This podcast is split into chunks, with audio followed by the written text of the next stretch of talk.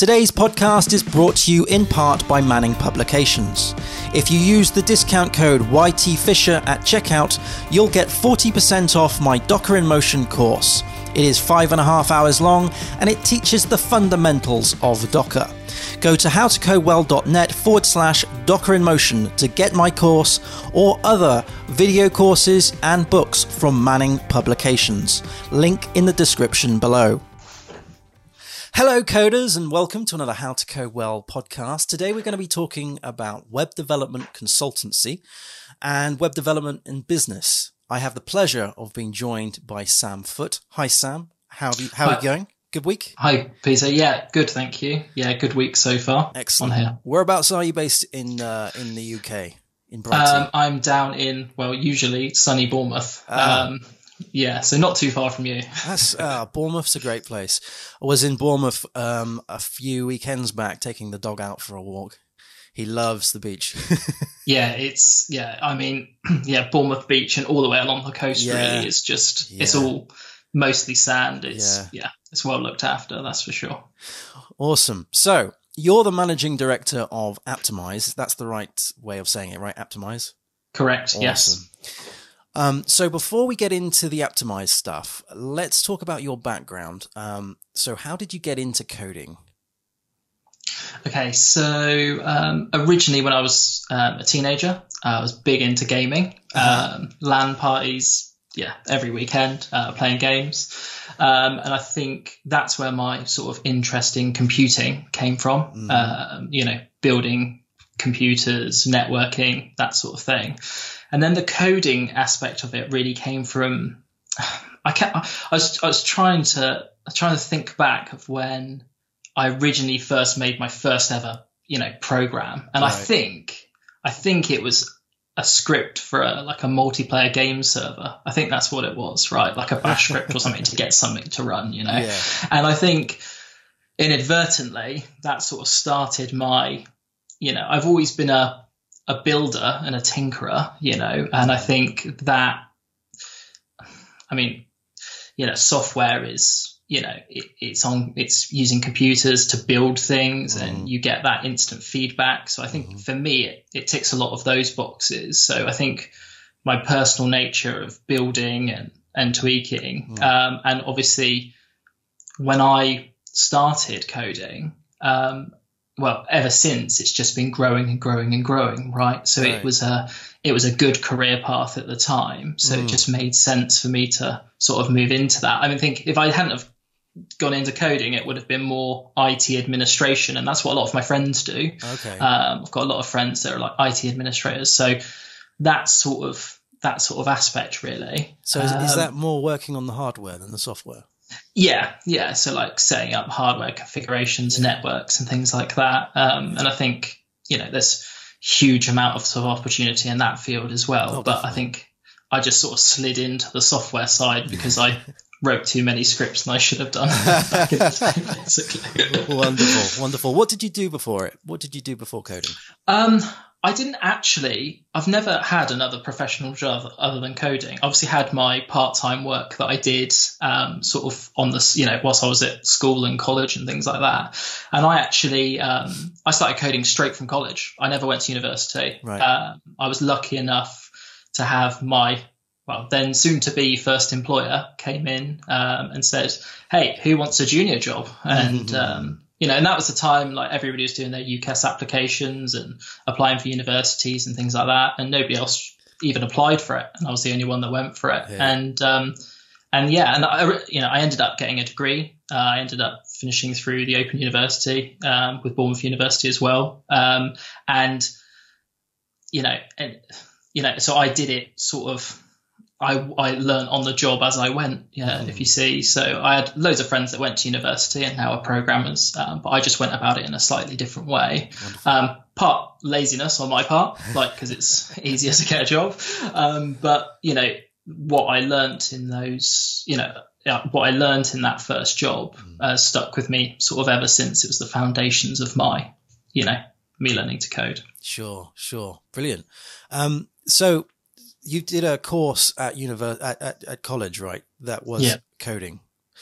yeah, right? so I actually did a BTEC, um, mm-hmm. and a BTEC, um, for anybody not in the UK, is um, it's kind of a more vocational qualification. There are no exams. It's mm. um, it's just coursework based, and you mm. you just do projects. And it's, I mean, I don't know about it now, but back when I did it, it was definitely the like inferior way to go. Really, like you know, in terms of academia, it's you know you're not going to go to a um, you know a prestigious university with a BTEC. Um, but what that did is I actually did software development day in day out at college. You know, okay. and at that time that was just more exciting to me than going, yeah. you know, and doing maths and physics, which is, you know, maths, physics, then into comp science, you know, and, and, you know, that's, that's just the path that I didn't take sure. um, at that time. So what kind of things were you learning at uni?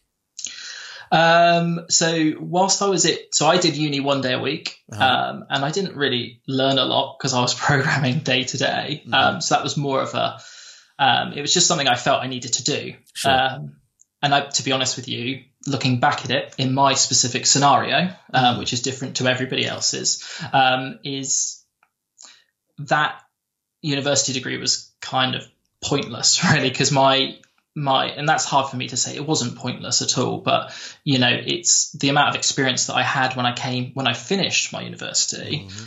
now you know if i jobs that i got after that point they didn't even look at they just want to know if I could code and what level I could code at, you know, what projects had I been working, what was my experience. So you get to this point where you're a senior developer or, you know, and it doesn't really matter what you did at university because that, you know, university is there to just prepare you for, in my opinion, for the real world. Sure. Know? No, uh, I, I totally agree. I mean, the, the, the conversations I've had recently with recruitment agents, they don't, they don't ask about the university stuff. There's no need.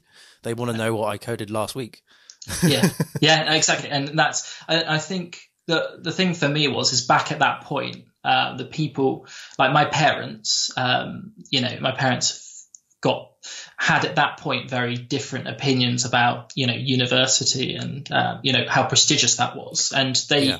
you know, they would have wanted me to go to university 100% right um, and and it does definitely if you've never been to university up to a certain point, that's going to lock you out a specific employer. I don't think so much now, but back then it was different. It wasn't like it is now.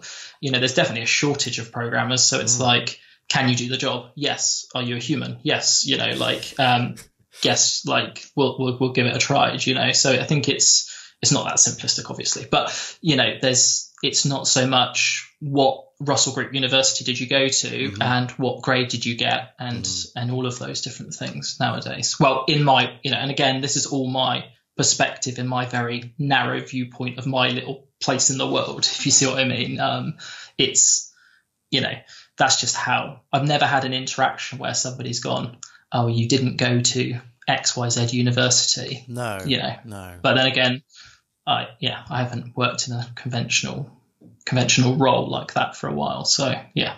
Sure, sure. So okay, so after that, how did you? Where did you take it from there? You say you got a a, a job somewhere. Yeah, so um, where I learned so I left college um, and I went straight into a junior uh, developer job doing .NET, mm-hmm. um, and I basically um, the company was split over two sites. One was in Bath, mm-hmm. Um, and one was down where I lived at that time in Weymouth, down in Dorset. Now, right. and in Dorset we had like a quite a small team. It was just me and one other senior developer, and um, and the the bigger team was sort of up in up in Bath, and we um, I basically had I had free reign of the senior developer teaching me, you know, everything I needed to know. Mm-hmm. Um, and you know, I was still really good friends with him. He taught me to like properly code, and I worked I worked in the defense um, sector. Uh-huh. So the strength the the environment in which you work in is very um, is very controlled and you can't you don't have the luxuries well and especially back then especially old net as i call it um, that was a very different time and a very different world so it was it was um, really good like you know programming principles and underpinning mm. but it was quite boring and monotonous work right it was you know sort of boring web systems building things and mm. and um, and like like i just alluded to back then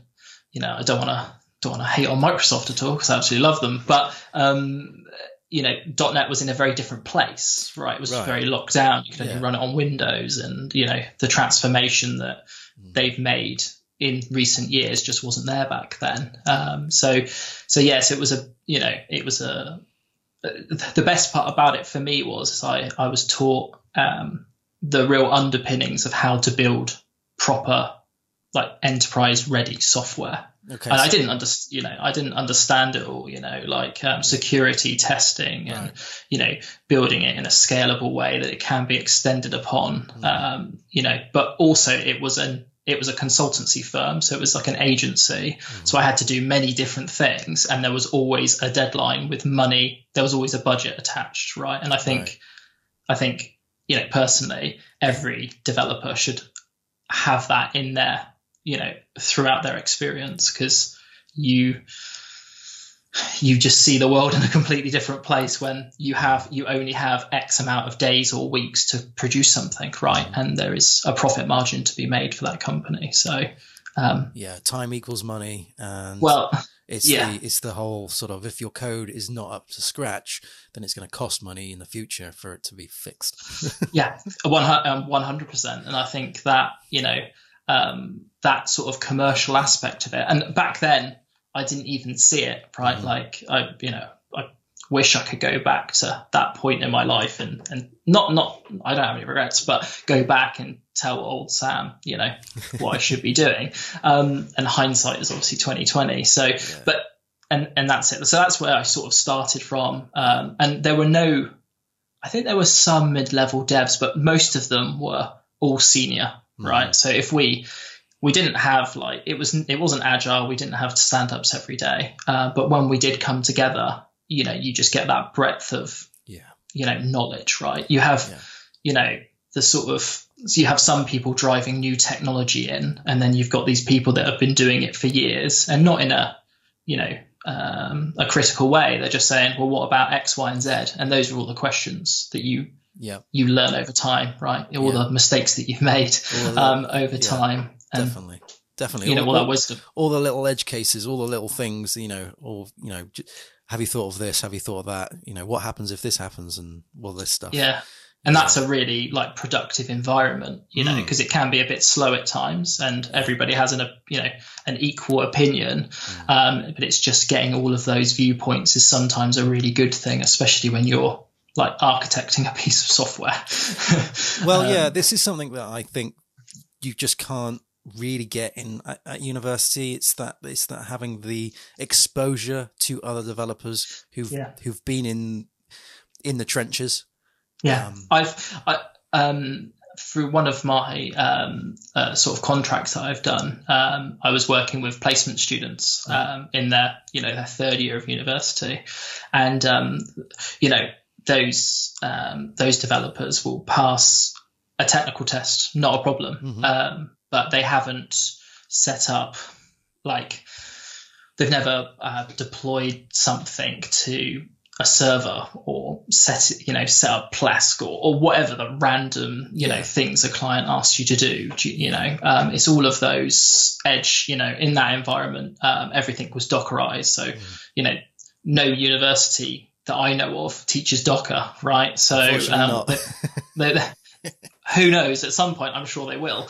Um, but you know, teaching them why Dockerized development development environments are really important yeah. because, well, it's just time. You know, we don't use it in development for anything else than other than you know repeatability and time. You know, so sure. um, so when we onboarded those placement students, um, they would just be given free reign to learn all of the, you know, the technical development, you know, all of our environmental things first. It's like, I don't really care about whether you can code or not. Like that, you know, that can come with time. It's more the, well, we already know that they can code because they've been taught code for two years at university, but it's about, you know, deploying things securely, safely, mm. you know, and, and thinking about the whole software development lifecycle, not just writing back end code, because no. that's not just that's not the lovely world that we live in. Yeah, right? You know, um, I wish my job was just writing back end code, you know, all day, every day, because then there would be nothing you know, it's a nice isolated environment, isn't it?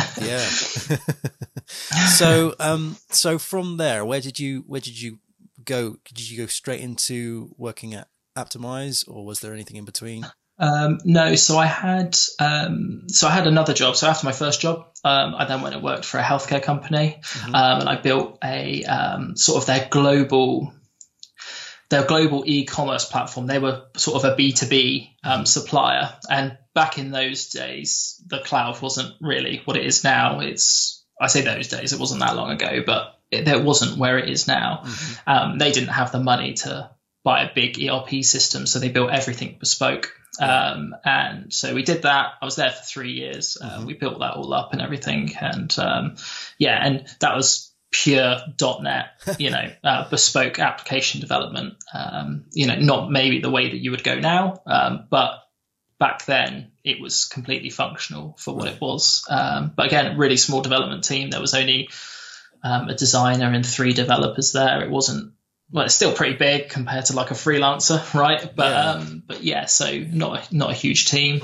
Yeah. Um, did three years there, um, and then towards the end of that, um, I started to do freelance work on the side. Mm-hmm. That became far too much because I was just doing it every night and every weekend. Uh, I sort of traded my gaming for freelancing, um, which worked well financially, but it didn't work well in any other aspect of my life. Yeah. Um, so I, yeah, so I just made the decision. You know, uh, my wife, uh, who was my girlfriend then, you know, basically gave me the best ultimatum ever. She was like, "You either do it full time or you stop." Um, we need and, that. We need that. We, I, I, I think, I, I think us freelancers need that reality check. Yeah, because yeah, because it's it's great, like you know, yeah. earning as much money as you possibly can, but you have to have that balance, even mm. if you don't. Like at that stage of my life, I, you know, um, my daughter wasn't here; it was just it was just me and my wife. But it's still burnout is a real thing. You know, if you do every single evening, every single weekend, yeah. you will. I, I, for me personally, I will eventually crash. So it's about doing it you know, safe, not, well, nothing's really unsafe about programming, but, you know, in a safe manner that is got longevity to it, right? It's got to, yeah. it's got to work for the long term for everyone. Yeah. Um, yeah. So, so yeah, so I base, I made the jump. Um, I was working with, um, a couple of agencies on the side. Mm-hmm. Um, so I had plenty of, I, at the time, I, I already had like two or three clients that were regularly giving me little bits, and some of the work wasn't even really little. We were doing loads of work, like you right. know, to get get stuff done. May, and, I, um, may I just spin it back a, a, bit? How did you how did you um, how did you come up with the idea in the first place of wanting to go freelance? I think to start off with, I can't. I got I did a couple of projects um, through sort of friends and family. Um, so I had like um, I did some work for one of my dad's friends, mm. and you know, little bits like can you make me a website and um, all of those. But I'm not, I'm no way a designer at all, right? right. So I'm, I'm definitely a developer, that's for sure. um, you don't want to ask me about my design opinion. I don't. I'm not very good at that. Um, so, so I would help people with little bits like that, and then one day I think I got a link. I think I got a LinkedIn from somebody, mm. And he was basically like, I've got some, you know, and he, he was the owner of an agency and he's like i've got a small little bit of work. Um, and i was quite flexible with that company that i worked for. I didn't actually work it was like a 34 hour week. It was amazing. And so i used that extra time and i basically said to him look i can't do it full time but if you've got any projects that you know aren't time sensitive or they're small then mm. you know send them my way. I'd be happy to work on them.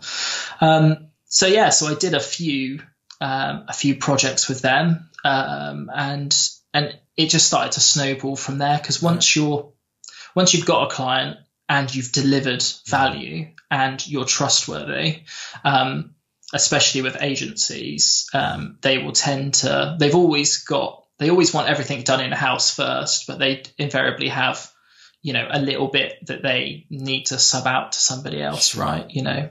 Agencies are a good way to to get some reliable work it's not potentially the best value work. Um, but you know, there's you're definitely a supply being, of extra work there. Yeah, you're essentially being subcontracted out, aren't you? You're you're you're, you're, working as a developer on their team, but for yourself.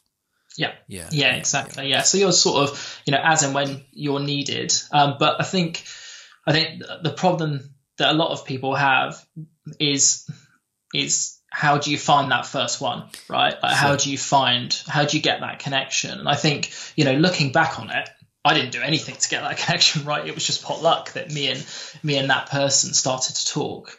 Um, but if you were to actively sort of hunt for that, Hmm. you know, um, I I think it's I think it's more about being known. And one thing I'm I'm going to be critical of myself, and I will be critical almost throughout this whole thing about myself. Mm-hmm. The one thing I'm not very good at is marketing myself. Right? I'm you know I don't do any social. I don't do anything like that. Mm-hmm. Um, and and I think just being available and open to opportunities, but then you have to be connected with the person, right? They have to know who you are because there's loads of amazing coders out there that, you know, that want work, but just nobody knows who they are or what they do, right? Because they don't go to meetups or they don't go to, Yeah, you know, right. and people just don't know about them. Um, and, and, and I think that's just being known. Like, I think that's the only way, you know, to really, and it, it is slow, right? It's like a, you know, it's a cumulative effect, right? You know, everything in life is,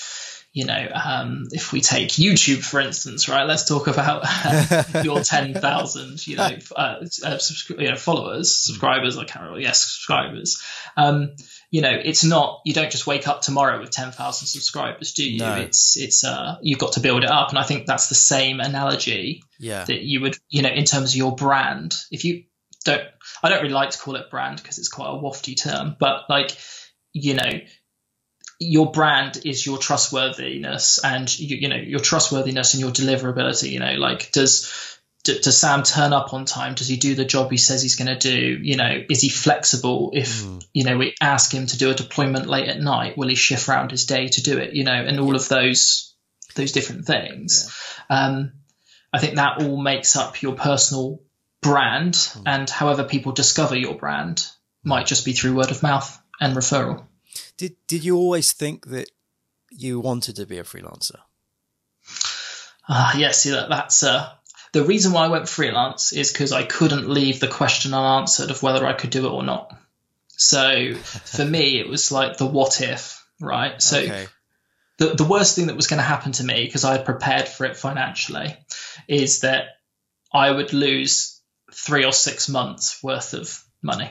Right, that's the that's the short and tall of it. But on the flip side of that, I would have um, I would have gained three or six months worth of knowledge. So actually, it Yeah. yes, it would have been an expensive mistake, but at least you would be able to close that door on your life. Do you see what I mean? Like Yeah. that's not for me, or that doesn't work for me. You know. Yeah. I like that. I really do. That's uh, that's Yeah, such and a, I- a and- pragmatic way of looking at it. and I think, Yeah. but I think if you're, you know, I've done a, I've done a few things where I've made decisions to go and do things, and um, and as long as you do it in a structured way, even though it seems absolutely mental, right, to mm. some people, mm. especially especially people that do have full time jobs. A lot of my friends, you know, I, I don't know in my close friendship circle, I've got no other contractors, self employed, whatever you want to call them. I've got mm. no other people that run their own businesses that are in tech, like uh, like you know, in software development that I am. Right. Um, uh, so it's it's just a different like mindset. Well, you know it because you do it. So it's it's this it's the thrill of not having any stable income, right? Like that's Yeah, the, no, uh, that's that's it entirely. that's- it's the uh, and that sounds absolutely nuts, right? Because I have a wife and a child, right? Like that sounds like you're gambling, like with your future. But what I also do have is, you know, I have confidence in myself that I can go out there and do, I, I haven't always had like confidence in my ability, right? Everybody goes through that, don't they? Mm-hmm. Imposter syndrome, and mm-hmm. can I do this? Can I, can I, can I get this like business to work? But actually, you know, that everybody's already got the technical ability, don't they? You know, and that's ultimately what you're selling. So yeah. as long as you've, you know, you're not, as long as you've got that technical ability, then if you allow that to be shown to your clients, then that's what will drive you forward, right? You're delivering, you know, you're not, right? I think a lot of people focus on sales, like, and how am I going to, you know, how Yeah. am I going to be the most viral on social media and how am I going to get in front of these people when actually what sells you is what you do, you know, and what you what you say and what you do and how trustworthy you are, you know. That's Um, yeah, definitely. Really agree with that. Um, you know, with the social stuff, it's people think you know the numbers are the thing that that uh, matter the most. It, it's not. And with with the work, it, people think that it's a salary. You know, that's the thing that matters the most, and it's not. You know, as long as you don't undersell yourself, right? Um, but like you said, it's the importance of being having your own reputation, having having Yeah. your own. I'm going to say it brand, which you're Yeah. slowly building up. Yeah, but I think, and, and as well, it's just about being content, you know, because I can sit here, because I'm Yeah. somebody that works for Yeah. themselves and I've lived in that world for a long time. But as long as you're content and you're happy, you know, um, like like I said, you know, a lot of my friends aren't self-employed, right? Mm. Do I think that they're stupid or they're doing the wrong thing? No, because they really enjoy the employers that they work for. They work on really Yeah. good projects and Yeah. um, they love the fact that they get paid on time every single month, you Yeah. know, and that's you know that to them is you know they're they're content and I you know when I talk to people a lot of people ask me like you know should I go freelance only you can answer that question once you get to that point right Mm. I can't I can't tell you to do that you know I could tomorrow um, tell you just to quit your job and and go off and do it but Mhm. that's something that somebody has to you know discover for themselves So you were you were picking up all these all these roles, all these jobs whilst you were you were working uh, full time, and they were slowly accumulating up over time. Um, at what point did you go right? Enough is enough. That that, you know I, I can't I can't juggle these plates anymore. You, you, men- you Uh, mentioned earlier it was your your your wife who who drew Yeah. the line. Was Yeah, it at that, basically, yeah. was it at that point, or or could, do you Um, think that you could have picked up more? Um, hmm, that, the main thing was when I was finishing my part-time degree because Right. I was basically doing my job, a part-time degree, and um, and I was freelancing at the same time. And basically, I'd finished, I you know completed my degree, handed in my uh, dissertation. It was like that was gone, Mhm. and it was like whew, weight off my shoulders. You know what I mean? Because that was you know probably a day a week um, doing that, and and I think at that point it was like, and as soon as that had finished, that time got instantly absorbed. Like I didn't, you know, end up playing games for those eight hours a week or whatever I was doing on that. Um, it was just like, right, you've got more availability. Bang, here's some more work. You know. Yeah, Um, yeah. So, and then at that point, it was just, you know, I was doing the degree to better myself and to get that, you know, t- to get that, you know, that certificate Hmm. um, and that was an investment in my own future. And then, you know, the freelancing was, you know, we were saving for a house, and that was helping with all of that. Um, so it was just like, do I want to? It's quite interesting. I, I'm sidetracking a little bit here, but a lot of people ask me like, why do DIY around the house, right? Because you know, why, why, why not just work on a Saturday? And sometimes I really just like not to work on a Saturday, right? Yeah. Like you're probably the same. Yeah, yeah. Um, yeah, so yes, I could work a six day week and then have people come in and, you know, and like, you know, fix stuff around the house and, you know, Mm-hmm. um, make sure my garden looks tidy and, and things like that. Um, and if you were just to think about it from a pure financial sense, then yeah, that's what you should do. You should maximize the hours you work, you work. But actually, I, as a, you know, I, me, Sam, um, I need more than that. You know, I need, I need variety in my life. Like I need to be able to know how to fix my toilet when it breaks, not because it makes any financial sense for me to fix my own toilet, but it, you know, it's just another thing that I can do, and I can, you know, I can still be, you know, um, I can still be effective, like as in I can still do work at the weekends, but it's on something else, which is another part of my life. Mm. Um, so I think, yeah, that you have to. I mean, setting boundaries. I saw something on LinkedIn about, um, I think it was yesterday, about you should have a start and an end like event to your day if you work from home. You know, like you know, if you work remotely, like having those boundaries, like like a set, set you know, separate room and a start and an end time, like you're in an office, but you do that. And I think sometimes, and I think at that point, just to bring it back to the original point, I think I was blurring those lines of what was my personal time versus what was billable time. Yeah, I yeah, I I've thought about this a lot. I've thought about this a lot. Uh, so I'm in the office here. It's it's a spare room in the house. Um, you know, there's no there's nothing in this room that is the house apart from the dog bed. Everything else is yeah uh, what I do. Um, but I still I still go downstairs in an evening with the laptop. yeah, yeah. So, yeah, the the way that I get around this now is I actually rent an office. Right. Um, I've. I've completely moved out of. I, I do have a spare room that is Mhm. technically my Mhm. office at home, um, but except for today because I'm Mhm. having this um, this chat with you, um, I don't ever work here. Right. Um, I have to. I don't. I did about. I can't remember how long I ended up doing. It's either six or nine months Right. I did at home, and after that point, I couldn't do it anymore. Not because of the fact of isolation or not talking to people. I had plenty of people to talk to, like I was talking to my clients every day. I think for me, it's just having those boundaries. Like I like, you know, it is a waste. It's less efficient to travel to an office 100%, right? Because I, I go into the center of Bournemouth. Um, Mhm. That's where my office is.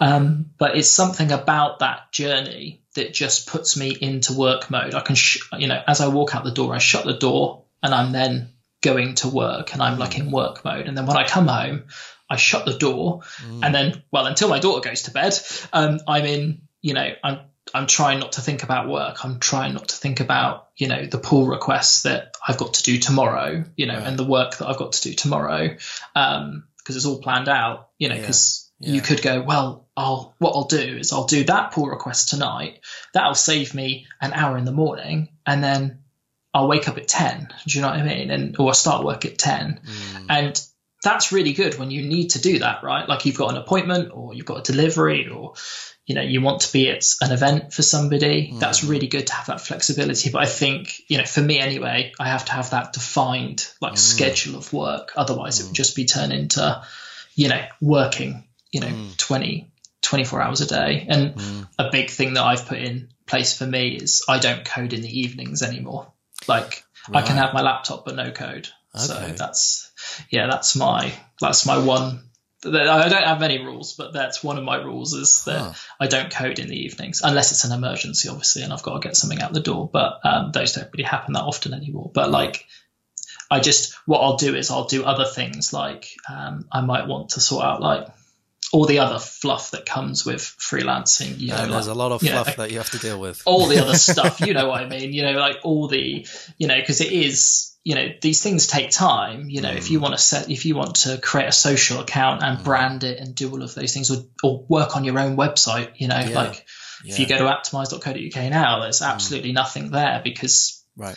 it's not really a priority for me at the moment. Like I don't really need it, but it's like things like that that I Mm. would work on in the evening, um, and working on like copy for that website and Mm. testing things on that front. You know, all of the I set myself like a, a little goal each evening to get something done, but nothing too too big in effect. Right. You know, because I, I know that I know that battle. That's for sure. Because I'm not really one. I do like watching TV, but I don't like. I feel bad if I've watched too much TV. Right, like if I just watch Netflix all night, I'm just. Oh yeah. I don't feel productive. No. right, so No. I have to do something. No, no. I like the idea of putting boundaries on either side of the day. yeah, That does sound But- sensible. yeah, it's it. It can be like a bit, and I do break those boundaries. Do you know what I mean? All the time when I want to. Yeah. Um, I'm not super strict about them, but I just try and get the. It's trying to get that balance as much as possible because there is this temptation to do more than than what you should. Yeah. Yeah. I think, I, I, I think it's like, um, I get addicted with work in the sense of I'm busy and therefore I want to be more busy, you know? Yeah. Yeah. Okay. Yeah. Let's, let's talk about Aptimize before I start digging myself a hole. um, so what you mentioned .NET. Is that, is that the language that you specialize in? Yeah, so I went. I had a bit of a change in my my career, well, my programming career, should I say? Uh-huh. I say. Um, so I did old .NET, like Mhm. back, you know, um, ASP.NET Web Forms um, before, like .NET was cool. It's not really that cool, but it is cooler now than it was. Yeah. Um, and then I sort of moved more into mobile development. So I learned Objective C. Okay. Um, I bought my first Mac. Um, that happened for a long time. Um, I am both a Mac and a PC user. Um, I have a Mac Mini now. Um, Cool. But yeah, so yeah, so I learned Objective C. Um, I did a lot of um, of mobile work. I used a um, a platform called Appcelerator Titanium. Hey, yes, Uh, yes, I, I, so- I, I use that too. Yeah, love Yeah, it. Great. yeah. Um, absolutely amazing. Um, I then did move on to React Native because that was the cool kid on the block when, but Appcelerator was Titanium is still amazing and it was way ahead of the anything. The best thing that Appcelerator did on that platform, well, Titanium moved to Appcelerator, didn't it? Or it got bought, or I can't remember because there's the open source There's the open there's the source open source version, Yeah. and then there's it's now Axway, isn't it? I think it's a completely different you know, product. Um, but yeah, so I, I did that, um, and that was the first. I think personally, that was the first proper cross-platform like that Hmm. worked properly, right? Because Yeah. we had PhoneGap, didn't Yeah. we? Yeah. And that was that was not a good way. That was not a good. It didn't have the native feel, did it? It wasn't compiled down to native. It was just a website wrapped in an app, That's and right. Yeah. you could feel it. And it gave cross-platform development a really bad name. Mm-hmm. Um, and I can remember the back and forwards, Mm. um, trying to convince people that it was like a hybrid approach where it was built down to native. And Mm. um, yeah, so I used that. Uh, I did a few projects in that. Really enjoyed that. And what that the good part of what I'd already learned is I'd already learned like mobile iOS provisioning, like you know, deploying to the App Store is Hmm. quite possibly one of the most complicated parts of iOS app development, right? Yeah. You know, um, before we had Fastlane and all of that sort of stuff to accelerate things. Um, so, so yeah, so I did a few cross-platform apps in that, and then we moved on to React Native because one of my clients wanted re- it done in React Native. So from that, I actually learned React like the wrong way, not the well, not the usual way. It's like web down to mobile, but I went mobile up back up to web.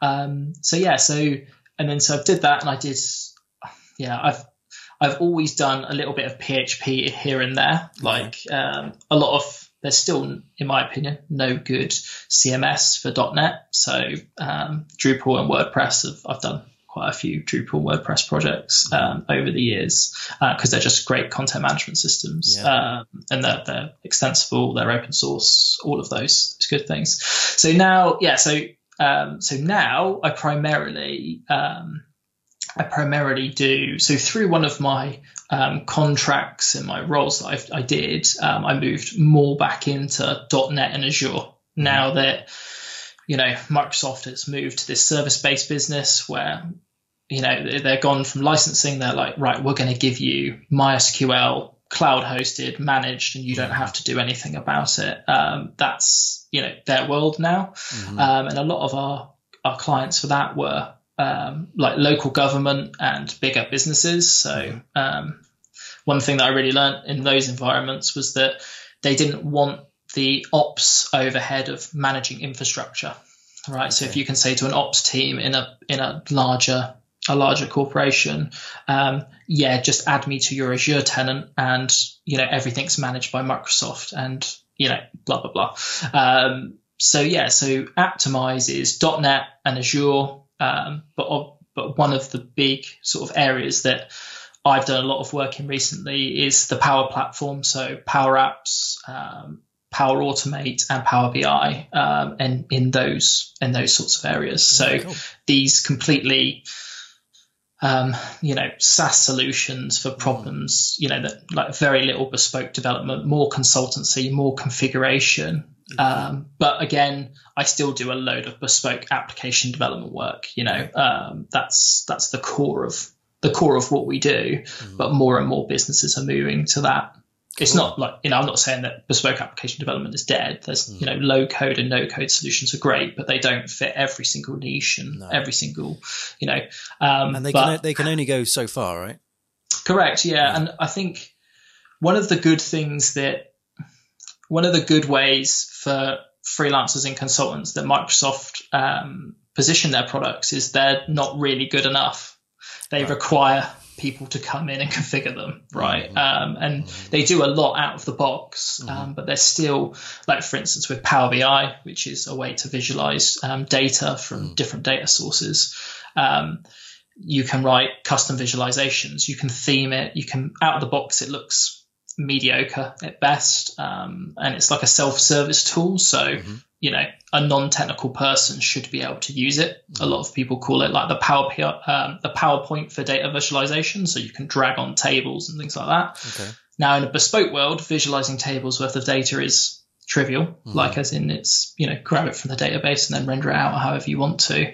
Um, but this these systems allow people to self-serve like you know their own reports. So finance people use it uh, finance departments use it to visualize their excel spreadsheets for instance. So they don't change their own business processes. No. now in a bespoke world we'd ask them we'd say okay we'll build you a system. You know you upload your excel spreadsheets and i will visualize them out on the front end for you. Mm-hmm. um, but again that requires it doesn't it? That mm-hmm. requires infrastructure team and all of that sort of stuff. So these teams that want this these pieces of software now look to these like solution you know these mm. these software based systems. Mm-hmm.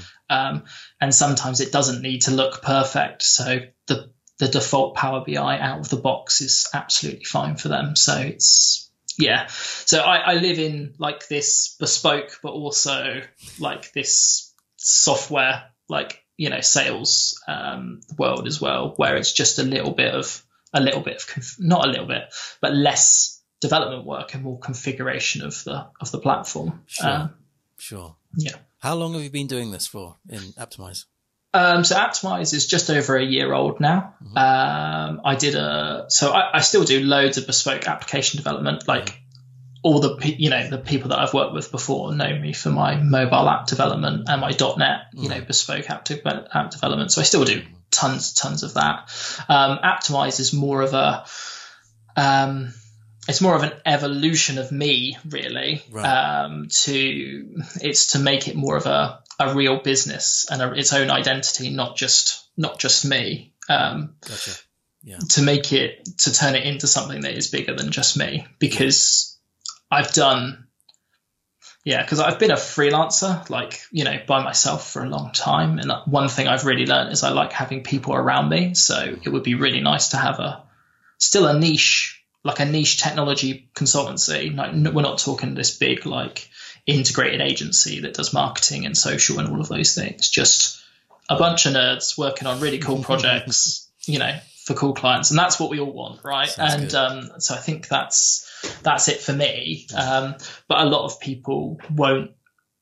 A lot of clients won't just hire a freelancer, so it has to be this, you know, this entity that is not just one person, right? Because a lot of people are worried about what if Sam goes away? What if Sam gets hit by a bus? You know, that's a, you know, that's a concern for these sorts of people. So yeah, yeah, yeah definitely agree with that. You know, yeah. So, um, how how do you find your clients? Is it is it is it has it changed since you started getting the freelance clients? Are you doing different things? No, not really. I I've got no website.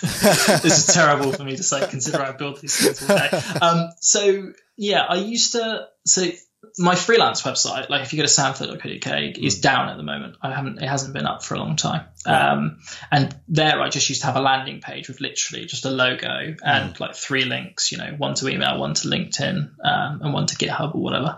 And, um, and that used to get me like quite a good and I only did that just so that I'd be on Google if mm. you were to happen to search for a freelance developer in Dorset. You know what I mean? Mm-hmm. And um, yeah, and and so, but I didn't, at that time, I didn't really need to do it, right? Because when you, mm. for me anyway, when I hmm. started. I had this like list of, and I still have a list of this for Aptimize as well, like all the things that I need to make, like my business cards, your letterheaded paper, your signatures, and and all of that sort of stuff. And I actually just got, I was more focused on actually doing the work, you know, and then that all got pushed to the side really. Mm. And I think from there it just sort of snowballed from yeah. you know referral to referral because those refer if you were you if you were referred by somebody, let's say one of your potential clients had a mutual friend and your friend mm. introduced you to that person, mm. there is no better There is no. no better referral than that, you know, yeah. because you know somebody of authority to that person has recommended you, yeah. and you've just got to deliver, right? Yeah. Um, and that's where that repeat business comes from. Mm-hmm. Um, and so a lot of it is uh, like inter-agency, um, like other agency will bring me in as a consultant, um, ask us to do a project. Um, Aptimize is still really small. It's just me and my wife. My wife is now helping me. Mm-hmm. Um, she comes from sort of a corporate finance background, so she like adds all of that, like you know, yeah. that ops and finance element to it. Um, she also does project management for me. Um, so it's really to optimize, you know, get the most out of my technical time. So she takes away a lot of my admin. Mm. I say admin work, but that is that admin work I would say is as important. You know, that's not work that doesn't need to be done. It's just I would be doing that in the evenings. Um, yeah. yeah. If I didn't have somebody, because as a freelancer, you always want to try and well, in, you shouldn't, but you're always wanting to maximize those hours that you can bill, right? So if you've got a, if you want to work a 40 hour week, you want to bill 40 hours a week, right? So it's like, well, when are you going to do, when are you going to do your bookkeeping. Mm. Okay, I'll do that on a Saturday morning or I'll do that in the evening. And then that eats into your personal time. And it's all about this burnout relationship. So yeah, so Aptimize is still really small. It's just an identity around, you know, me. But the idea is that it's, I work for Aptimize, and Aptimize is its own mm-hmm. thing, you know, its own entity in not just me, yeah. um, sort of thing. Yeah. Um, and it's not, you know, every, all of my clients all know the size of Aptimize. It's not to make it seem like bigger than it is or to deceive anybody, but it's just to to realize that it's not just one person. Like it is, there's there's multiple people working on those projects, and like you know, if you because I have got that you know project management element and I have other people helping me, it it adds like legitimacy to the whole process, right? Yeah. Like because I don't, you know, things are like the project management system is updated every day. I don't accidentally forget anything, and mm. there's more structure around everything. Yeah, yeah, I get that. I get that. So, um, what what's the uh, what what's in the difference between consultant and developer in your view? Because you you you've used those terms, um, you know, bespoke developer development and consultancy. Yeah. I think for me, one thing that's really changed is when I was a when I marketed, I th- I think it's just a job title. To be totally honest with you, I don't think it's inherently like developers don't do this or software consultants or architects, you know, do that. I think it's just the way that people like for me as a freelancer before is I would engage with some with a team that has already got a technical presence or understanding right so you know i would be put into a development team or with another developer um, or with an agency that you know already knows that they need a .NET developer or a PHP developer or whatever. Mm. Um, but as a consultant, you're there to advise what the best solution to the problem is, right. not just for the technical team, like in terms of technical architecture, how should things be built, like as a, a more senior architect sort of position, sure. but also to understand that like Power BI might not be the right thing for a business. Mm. It might need a bespoke development build, or it might need something that I don't even offer. You know, so at that point, and that's one thing. Turning away work, that's that could be a whole video like in itself, right? Um, but having that understanding of what the actual business needs are. Mm. And a lot of the time you're one step removed from that because you're working for a client who's then, you know, contracted. So you just get a list of jobs to do mm. and you don't have to worry about whether the you know the tasks that you're working through are actually right for the for the project right you know and i would see that you know when i'm developing like you know i'm a senior quote senior developer right. um, that's what i'm doing i'm just working for a task list and then there's this other part of my role which is like no you shouldn't use you shouldn't use .NET for this. You should build this in Moodle because Moodle's got all this functionality, right? You know, out of the box, or yeah. X, Y, and Z. And that also sometimes means that you don't get that work because they want to go with like a certified partner in whatever that technology is. So, so is it, are you, um, is it right to say that you become more of an advisor? Yeah. Yeah. But that is such a small part of like my role. Right. You, you know, it's, it's because most of the time that decision has already been made by somebody. It's it's only when you get to a company like a, I say a small company because bigger companies have IT departments and they have te- they usually have technical people there, right? Mm-hmm. Um, unless they're like some massive brand with not a lot of head office, but you know, and then you've got these really small like small companies. That I'm not talking about startups. I'm talking about you know sort of these uh, smaller industrial park sort of businesses that are more mm-hmm. you know they're not really that technically abled at the moment, but they want all the benefit mm-hmm. of that, right? They want mm-hmm. to be able to automate their processes, yeah. um, but they don't have the money to hire an IT team, do they? Um, so when you go into a place like that and somebody's got no technical knowledge or anything, they're gonna, you know, they're gonna listen to whatever you're saying to them, right? Mm-hmm. Like when you know, if if I said to them, you need this built in this language, they're going to go, okay, cool. I don't even know what that means. Is it gonna is it gonna do what I want it to do? And I think that's where the consultancy comes from. That right advising and but also with that it's like a double-edged sword isn't it because you need to advise you need to advise for your own personal because you want it built in the technology that you're writing in right because mm-hmm. That's what you do and mm-hmm. that would make most commercial sense but also the longevity for the business you know because i have done you know I, have been in that situation before in the past where it's like we shouldn't really do it like this we mm. should do it like that but you know that's a moral quandary isn't it because mm. do you advise the client in a different way you know if your client came to you and said right we definitely want to do it in you know i don't know fortran or whatever and you're like okay i'm the best fortran expert on the planet but actually the right thing is to do it in php and it's like you know at that point you should advise them to do it in php but you know but if you were just a developer you'd be like right okay let's get started. Like you know yeah yeah you know? so so a distinction i make is like if someone is really into a framework um, regardless of what the project is um, if they just if they just want to do it in a framework they will do it in a framework you know they they won't yep. they won't take the time to take a to to listen and discover the actual needs of the business they will just go, I'm a Symfony developer or Laravel developer. I'm yeah. just going to build it in that. yeah.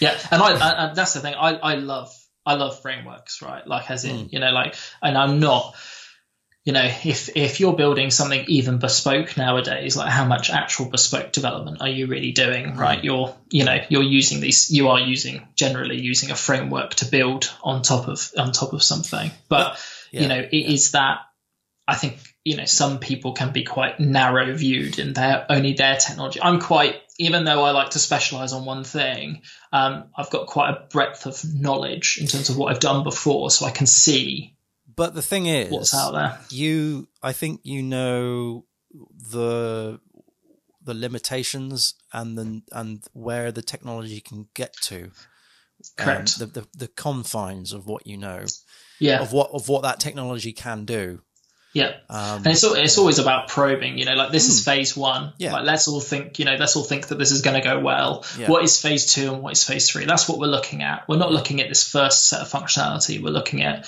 you know how we can build on top of this because yeah. they, these people spend a lot of money on these systems, right? They're they're horrendously expensive um, because of the amount of time that's involved, and you know everybody needs to be you know uh, compensated for their time correctly. Um, so it has to be an asset to their business. Sure. You know, it has to be something that it's not just you're building this one thing. It's like mm-hmm. it's going to go to here and then it's going to go to there. Yeah. Um, and I think that that is I think that is the difference. You know, but I don't think I think it's I think developer and consultant are like the same thing. I think we're talking about more of a you know I don't it depends what system you use for like your seniority levels of your developers that we're talking like that's the job of a senior architect or principal developer you know that's looking at that higher level mm. those higher level problems you know mm. um because and again i you know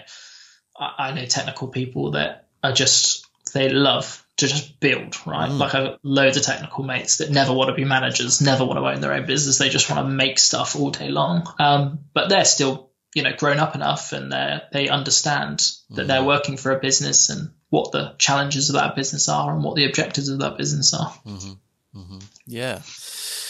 So you say you you you focus on .NET and and um, uh, the other technologies, Azure and, and so forth, bit of React here and there. Um, what what kind of um, industries do you do you work in? Um, it can be varied, really. Um, anywhere from I've done a lot in I've done quite a lot in sort of healthcare mm-hmm. Um, mm-hmm. and that sort of industry, um, printing, news, um, all over the place. Really, right. it's not. I wouldn't really say I have a niche in any one like industry. Like I am a React developer that works for coal mining companies. Do you know what I mean? Or right. whatever the right. you know the random. um, I've been quite all over the place. I've been in defence, mm. private, you know, public health care, and then anything from small startups to you know mm-hmm. bigger sort of SMEs and, and all of that sort of stuff. So I would say I have a really varied portfolio of different companies that I've worked for. And I also don't I've never really worked for like a big, big, big company because yeah. they don't really resonate with me, like in the way I've never like I have had opportunities to join bigger organizations and I then that's not really so I, I kind of find that because I don't want to go and work for a really big organization, I kind of seem to find clients that are smaller rather than bigger. Mm-hmm. Does that does that yeah. make sense? Or or I'm talking to a very small. A lot of these massive companies are just loads of little companies sort That's of true. talking together right now, yeah. and I think you know one of the big shifts that we've seen and uh, you know I've already sort of mentioned it about these you know IT teams and these ops teams which are kind of being phased out, if I, you know, want to call it that, right? You know, you looking at local councils who are reducing their headcount in IT because of cost and yeah. all of those things. So they're looking to the cloud to instead of paying a, you know, an administrator to administer a SQL server, mm-hmm. like you could just pay Microsoft to do that for you, right? And get value out of it that way. So there is massive opportunity there for, you know, smaller freelancers because th- that work still needs to be done, and there's less people in the house to do it now. They look they look you know on a project basis and a cost basis, don't they? They go, we've got X amount of money to do this. Let's get somebody in to do it, mm. and single freelancers and single developers will always be cheaper than agencies. Like there's no there's no doubt about it. Yeah. And you know, resourceful teams will go, okay, we know we're not going to get all the you know the insurances and the the protections that we have with an agency mm. but we really like paying half day rate so let's do that you know because some of these people pay charge silly sums of money oh yeah um, right and compared to what you know a well deployed freelancer mm. or consultant or whatever you want to call them um, into the same you know Mm. I w- always do it like, you know, if somebody's walking past my door and they walk into an agency, do you know what I mean? It's like, if you just stopped in here, guys, it would be a lot cheaper, you know, you know, and it's, it's that because some people are charging obscene amounts of money for the same thing. Yeah, you know? definitely. Yeah. Or less even, or less. Yeah. yeah. Well, yeah. Well, that's, that's it. I think, and I think pricing yourself is a, is a minefield in oh, itself, a, right? You yeah. know, like it's the probably the worst part of the job, even though it's like the most financially rewarding. Um, well, that's that's an episode in itself. You know, how how does that's a, a whole series? how it? does a freelancer go from starting up to you know where they are now and the progression and the steps that they make? Yeah, we could talk about yeah. that forever. yeah, yeah, no, definitely. Yeah, so so yeah, yeah. So, um, is there is there anything else you wish to add before uh, before we wrap up? Um, no, I don't think so. Awesome. Um, uh, I do have one question for you. Yeah, obviously. of course. Go for um, it. I'm not. I'm not sure if I'm allowed to ask questions. No, of course. No, no. You can. You can. You can. It's a podcast, but I'm sure we're supposed to ask you questions. Um, how far are you away from your 10,000 subscribers? Uh, done it today. Did yeah, you? Yeah. Congratulations. About an hour, about about an hour and a half ago. Thank you very much. How much? Um, so, how much sort of effort do you think you're you know, because obviously we see the output of your YouTube, you know, channel, and we don't see we see your X amount of minutes of content that you create. Mm. Um, is that is that something that you know? Do you just have a passion for making videos, or is that you know is that an, an one of your avenues for you know like a, you know a commercial avenue for you, or is it just because you just really like making YouTube videos? Do you know what I mean? What's the sort of hidden work that goes into? Oh, there's, there's a lot of hidden work. There's a tremendous amount of work that goes involved. Uh, Saturdays, uh, weekends, and evenings and mornings are consumed by uh, things being put on the queues, being encoded and uploaded. Yeah. U- usually, most evenings there's something being pushed to some place. Um, eh, but in, in, you know, I, I, guess it goes back to the question of how did it all start and why am I? What's the motivation to continue? Right. Yeah. So I started this out of complete accident. Um, it was actually a, a recruitment agent who, after university, just mentioned, "I wish there was some way of of you demonstrating the skills that you know." And this was this was years ago. Um, uh, you know, and I um, I just thought YouTube would be a great demonstration piece. I didn't even think I was teaching. I just I just yeah. uh, did a, a, YouTube video to promote me, and I don't know why, but I went into the whole education sort of mindset. Yeah. Um, I left it for a while and then uh, came back to it, and there was lots of questions um, and I just discovered the need for it, so I decided yeah. to continue it. Um, yeah, I mean, there's there's so much work involved, and I think that um, getting getting to a thousand subscribers was a lot harder than getting it to ten thousand. okay. Um, took yeah. me years and years to before that happened, but it's still it's you, you still got to keep keep the fire going. yeah, yeah, no, for sure, because it must be you know when you look at other YouTubers and like their insane raging success. Do you know what I mean? It must be yeah. because there is so much work involved. Yeah. I suppose from your perspective, there must be there must be times when you think, you know, like is it is it worth it? Do you know what I mean? Oh, there's like been it, many many a times where I've where I've wanted to drop it. Yeah. Okay. Uh, be, um, because because I was putting too much work in into it over the weekends. So with freelance and with the YouTube, there wasn't anything else. Yeah. Um, and now I've now I've been able to manage my time a little bit better. Um, yeah. with more efficient ways of working. So, for example, uh, this podcast here, I will be doing a, a review. I'll be there. There are certain presets that I've got, which which will I just have to press a button and then it sorts out the yeah. audio. Um, I put it on a queue. I can chop it up quite easily and make some clips out of it. All of this stuff I didn't know when I started. Yeah. Um, so you kind of learn to become more efficient as you're as as you progress. Um, but yeah, no, I was there was there was a couple of times where I thought I would drop it because um, just because of the time constraints. Yeah. And in terms of looking at other YouTubers, um, so I try not to compare myself um, because I know that there's a lot of people out there doing amazing stuff, but I think that once you start comparing yourself, it, you start getting, yeah, you can get a little bit down. yeah, well, no, that's it because that's that would be my first. I don't know, like in my, you know, that's why I think, you know, you because I mean, ten thousand subscribers on YouTube is mm. mental to me right? Like as in because I don't have ten thousand, I don't have anybody like I don't have any subscribers on YouTube. Mm. So it seems it seems amazing to me that like there's ten thousand people that are actively subscribed to you that you yeah. know want to see your content, you know that you know and those yeah. things. Yeah. But I can imagine that you know if you're putting in hundreds of hours a month potentially. And you're seeing it go up. But I suppose you're seeing the fruits of that labor now, aren't you? Because yeah. you know, it, you know, it's it's like an exponential sort of growth do you well, see what I mean? You know, it, like, was, it was only a few weeks ago I had a conversation with um, someone out of the blue because of it, and they wanted work. So I'm seeing the I'm seeing the benefits yeah. from a from a freelancing perspective for having it. In fact, there are some clients that I have in the states because of it.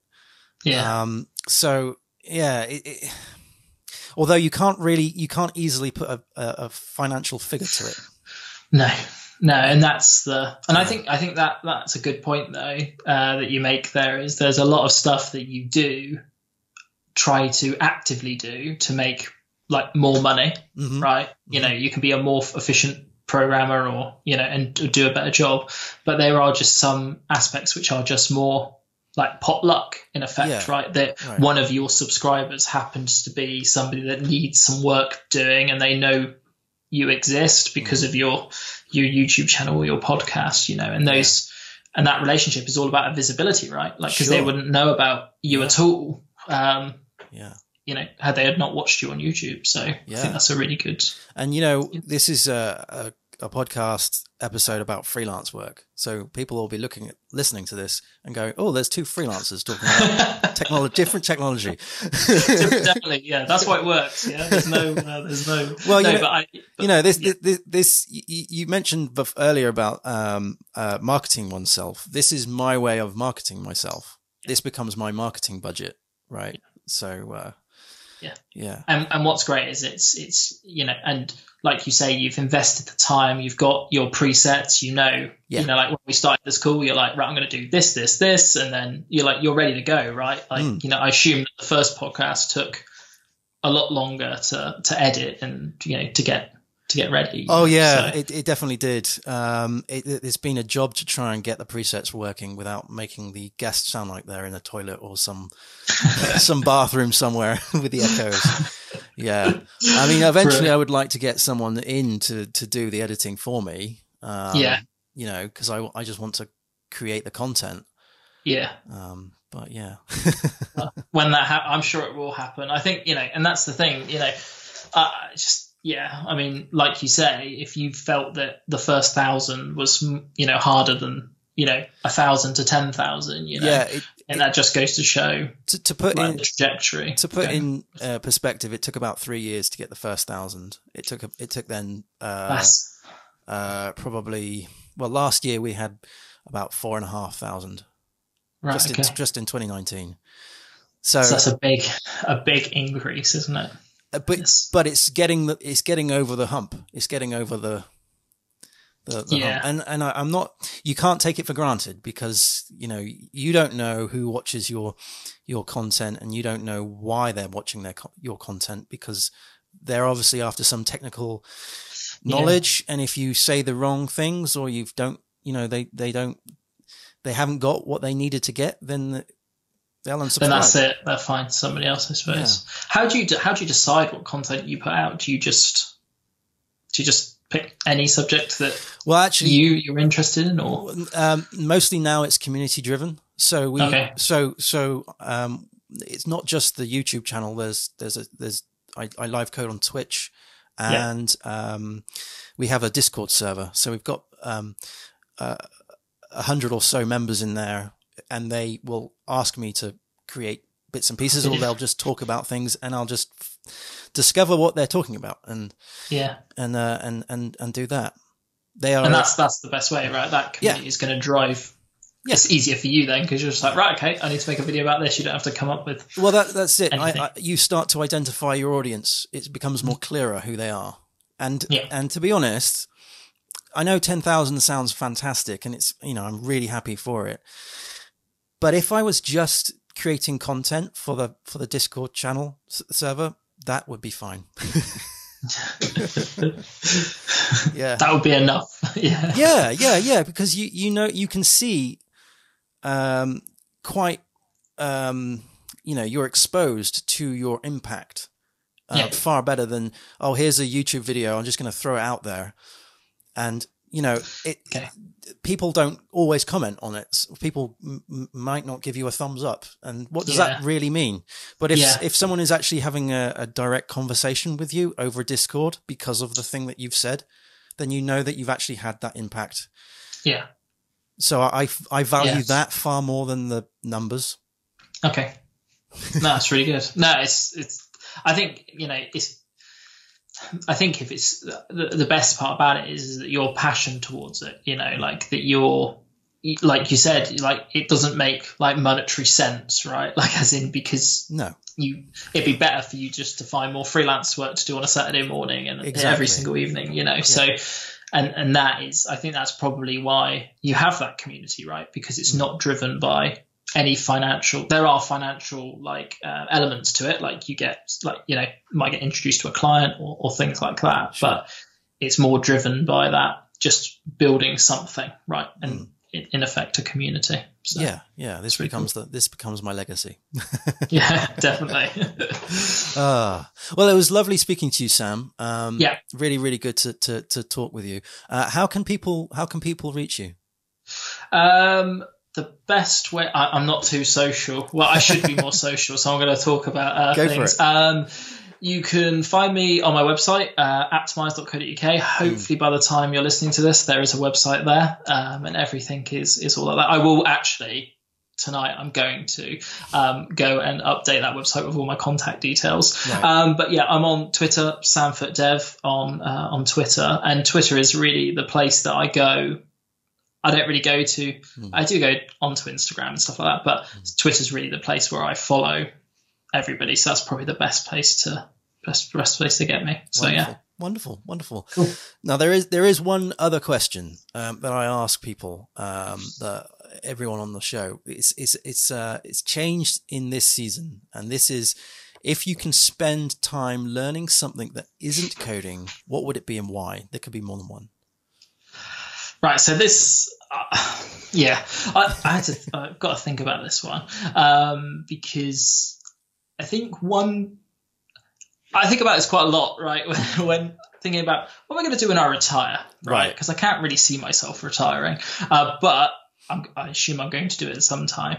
Um, and one thing I'd really like to do is just have like a little woodworking shop where I make stuff right? Just for no real reason, not for any monetary value, but just to like pass the time. Because I think it's mm-hmm. like building, but it would mm-hmm. get me off get me off computers. But one aspect that so there's that, and also one aspect that I really uh, lack is languages. Like I'm no good at other languages, right? I was never really into learning French at school or anything like that. I'm really I've got people that I know that can speak multiple languages, and it really really annoys me that they're so good at it. um, so yeah, languages and randomly woodworking. Um, that's I think a passion that I don't have because I live in town. I don't have the space for it, but I'd love to have like a little mm. like woodworking shop. I don't know what I'd make. Yeah, I, I was going to ask you what, what I'm going to make. like, you know, like I don't know. I've got no clue. Um, I think it's just to get off the computer more than anything else. Yeah. So, um, so yeah, so nothing. I, I do like you know I do have like my sort of nerdy side and the, the computer aspect and all of that sort of stuff. But I think I'm going to have to have something that's completely, completely segregated from Excellent. Yeah, from that. Wonderful. brilliant. Brilliant. Well, thank you ever so much for coming on the show, Sam. It's been great to yeah. speak to you. Yeah. And thank you ever so much, everybody who's watching on the YouTubes and listening on the podcast. Happy coding, everyone. I'll see you again next time. Cheers. Bye.